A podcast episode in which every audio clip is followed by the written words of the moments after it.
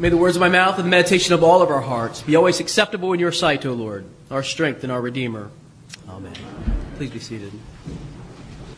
But of course, that's what we say. But of course, your friend stops by for an unannounced kind of surprise visit, and you go to the door and you're thrilled to see her there, and, and you greet her and you say hello and whatever, and you, you talk for a minute, and, and she says, May I come in? and you say, Oh, but of course, you know, like, uh, of course you may come in. Of course you're welcome. Silly me. I'm just uh, all excited to see you, and I didn't think about it. And, and you get carried away. You just forgot the, the, the greeting protocol because you were caught off guard by this, um, this surprise visit. But of course you're welcome. Or you're telling a story, a well rehearsed family anecdote. And, um, and, and it goes something like, uh, you know, you're telling it and you forget a really important part or you leave it out and, and your spouse or a sibling or a parent reminds you. You know, you're telling the story. Remember that time at the lake when we were on vacation and, and Jimmy went for a night swim and, and, a, and a snapper turtle bit his toe and he came running out of the, out of the lake and, and all the campers turned on their flashlights and came out and, and your dad or somebody says, and he was skinny dipping. You forgot to say, and he and everybody laughs, and you're like, "Oh, of course. How could I forget that part? Of course. How could I forget that?" That's what we say. Of course, naturally, obviously, yes. This is right. When there's some truth that's staring you so sort of matter of factly in the face, and and you can only say, "Of course, that's what it is," as if any other contrarian opinion would just be the height of absurdity. Of course. May I come in? Of course. You're going to leave you standing out here in the cold? Of course you can come in. Other times, we come up with a, I don't think so. this sort of skeptical, no, I'm not, no, no, I'm not so sure about that. Um, maybe you have had a boss in times past who somehow forgot the, the employer employee relationship um, has limits and boundaries. Uh, I was reading through some um, uh, horror stories of HR managers this week, and, um, and, and I saw some that I really thought were hilarious. They were hilarious because they didn't happen to me. You know, if they had happened to me, probably not so funny. Um, this one, a boss was told uh, told a subordinate to fire a man.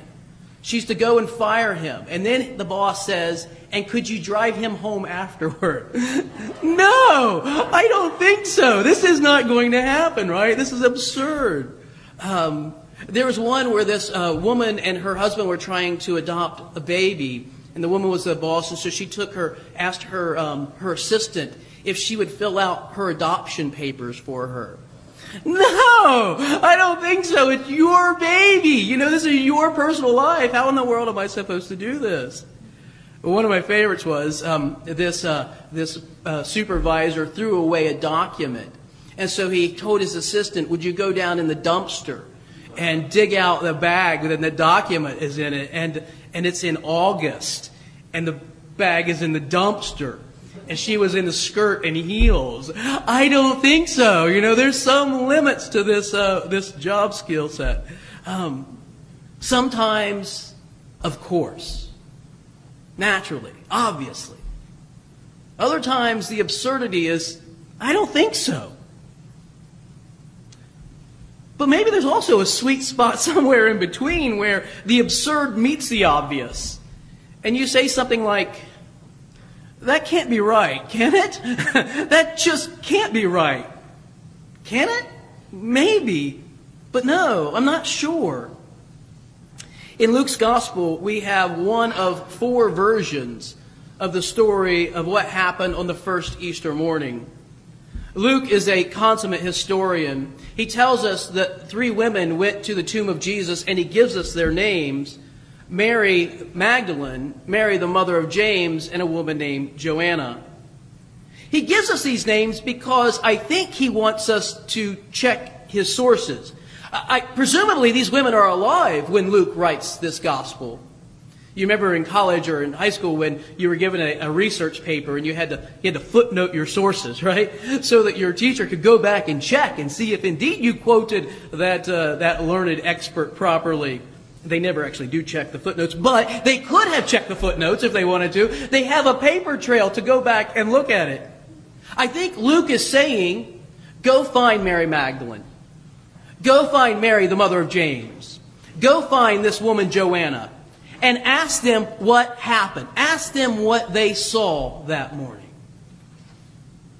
And what exactly did happen that first Easter morning? They went to the cemetery. They went to the place, to the tomb where Jesus had been laid. They knew where it was because they were there on Friday night. They saw him die. They went with the people who carried the body from the cross to the tomb. They saw him laid in the tomb. They knew exactly where to go. They returned not 48 hours later to the exact same spot, carrying along their spices, doing what it was that they were sent out to do prepare a body for, for its final uh, resting. But when they arrive at the cemetery, they find something strangely amiss. The tomb is there, but where they had, had witnessed the, the, the stone being rolled in front of it, it is now open. The tomb is open. The stone is rolled away from the entrance of the tomb. These stones were huge two to three thousand pounds. They were round and they were set in a channel that would roll downhill, like so gravity would keep it closed. It would take several men, strong men, to open up this, this tomb. They got there, and it was not at all what they expected. The tomb is open. And so they did what you would do. They kind of got down and peeked around and looked in. And seeing nothing, they, they actually walk into the tomb. And you know the story, right? The tomb is empty. No body. This is a new tomb. Not even any bone boxes. They had these things called ossuaries, bone boxes that would be shelved from, from, uh, from ancient burials. This is a new tomb. There's nothing in there, just some bandages lying on the place where the body had been. And they're all alone. Every parent has, um, has a similar tell, a, a story to tell about young children. If you've ever been a parent of a young child, you get this experience. And it goes like this You're sound asleep in your bed about 2 or 3 in the morning. You're completely asleep. And your preschooler gets out of bed and they walk into your room and they stand right next to your bed. But for some reason that they only themselves know, they say nothing. And your parent radar goes off after a few minutes and you're lying there and you open your eyes and about four inches from your face is this tiny little face. And it's terrifying, isn't it?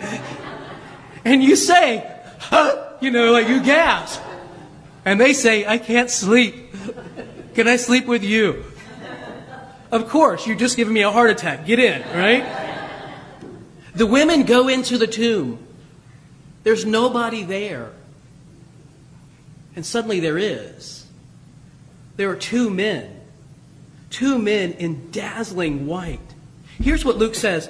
While they were perplexed about this, about the fact that there's no body, you know, did somebody come and get it? Did grave robbers steal it? They're standing there trying to figure out what's going on. Suddenly, two men in dazzling clothes stood by them. Two men. Where did they come from? And they're dazzling clothes. The word um, that Luke uses in his ancient Greek is the word for star. It's like twinkling or sparkling like a star. Their clothes. You see, it wasn't their faces or their hair or their stature or anything like that. It was the, their clothes were, were radiating this sort of otherworldliness. And the women do what we would do they fall on the ground, terrified. Now remember, Luke is telling us his history. He's very careful. He's documented sources all throughout this document, and, and he's writing this. And I kind of tried to imagine him interviewing these women right? Could you imagine this conversation? So you went to the tomb and it was empty. Yes, we went to the tomb and it was empty. Nothing there but, you know, the, the, the bandages lying on the floor. And, and then two men walked in. Well, no, they didn't actually walk in. What do you mean they didn't walk in? Well, well, we were in there and they weren't in there, and then suddenly they were. They were in there. And I think maybe one of them said, have you ever had a preschooler walk in and, you know, something like that? They, they weren't there, and then they were. They just appear. And did they say anything to you? Yes. In fact, they did. They asked us why we were seeking the living among the dead. And then they said, Don't you remember how he told you while he was still in Galilee that he must suffer and die? And we did. We remembered that. And, and, so what did you do next? Well, we ran out. We got up, we got up out of the tomb and we ran out and we ran to tell the others.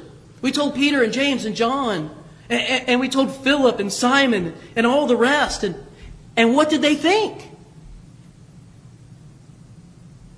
They didn't believe us. They thought we were full of nonsense.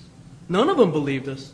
Maybe Peter, he got up and he ran out he, he, ran to the tomb to see for himself. Luke writes this The women told this to the apostles, but these seemed to them an idle tale. Silliness, nonsense. They did not believe them. But Peter got up and ran to the tomb. No one believed the women, except maybe Peter, and even he wasn't all in, was he? He was more of, this can't be right, can it? This can't be right, can it? And he ran to see. Why didn't they believe the women? Because in the first century, women were not reliable witnesses, at least in the eyes of men. They didn't view women as credible witnesses. They were um, viewed as susceptible, susceptible, easy for me to say, to hysteria. The Talmud says that one, one might, in a trial, might as well believe a thief as to believe a woman. The British scholar, scholar John Polkinghorne writes this, though. It would have been very unlikely for anyone in the ancient world who was concocting a story to assign a principal part to a woman, to women rather, since in those times they were not considered capable of being reliable witnesses in a court of law. Polkinghorne says if Luke was making up this story, he would not have put women in there as primary witnesses. It's ironic. The fact that they are in there establishes the historic credibility of the story. It's unthinkable.